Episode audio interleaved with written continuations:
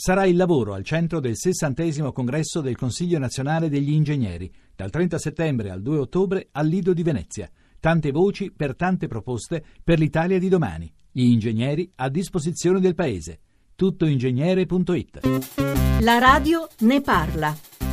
Salve, il mio nome è Daniela, chiamo da Roma, sono sempre più attonita alla vista di capannoni e palazzi con tetti in Eternit. Come mai esistono ancora queste realtà? Come mai non sono incapsulate? Come mai non esistono obblighi condominiali per tutelare chi ci vive e anche chi vive nelle zone limitrofe?